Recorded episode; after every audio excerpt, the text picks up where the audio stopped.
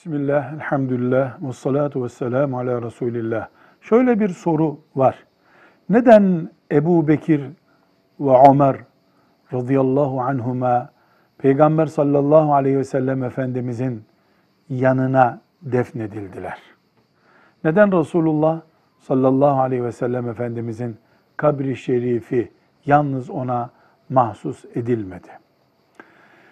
Bu Ebu Bekir ve Ömer'in de Allah ikisinden de razı olsun kendi arzuları ve vasiyetleriydi.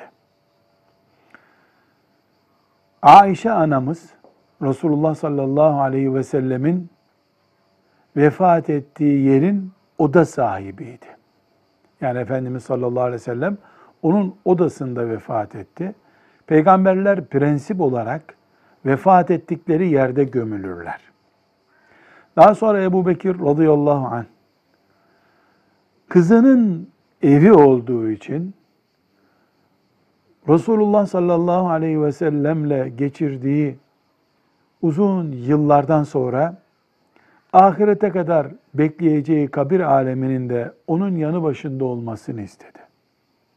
Ayşe anamız da babasını da kocasının yanına almış oldu. Ömer radıyallahu anh yaralanıp şehit düşeceğini anlayınca Ayşe anamızdan izin istedi. Ben de oraya gömüleyim dedi. Ayşe anamız ona da izin verdi.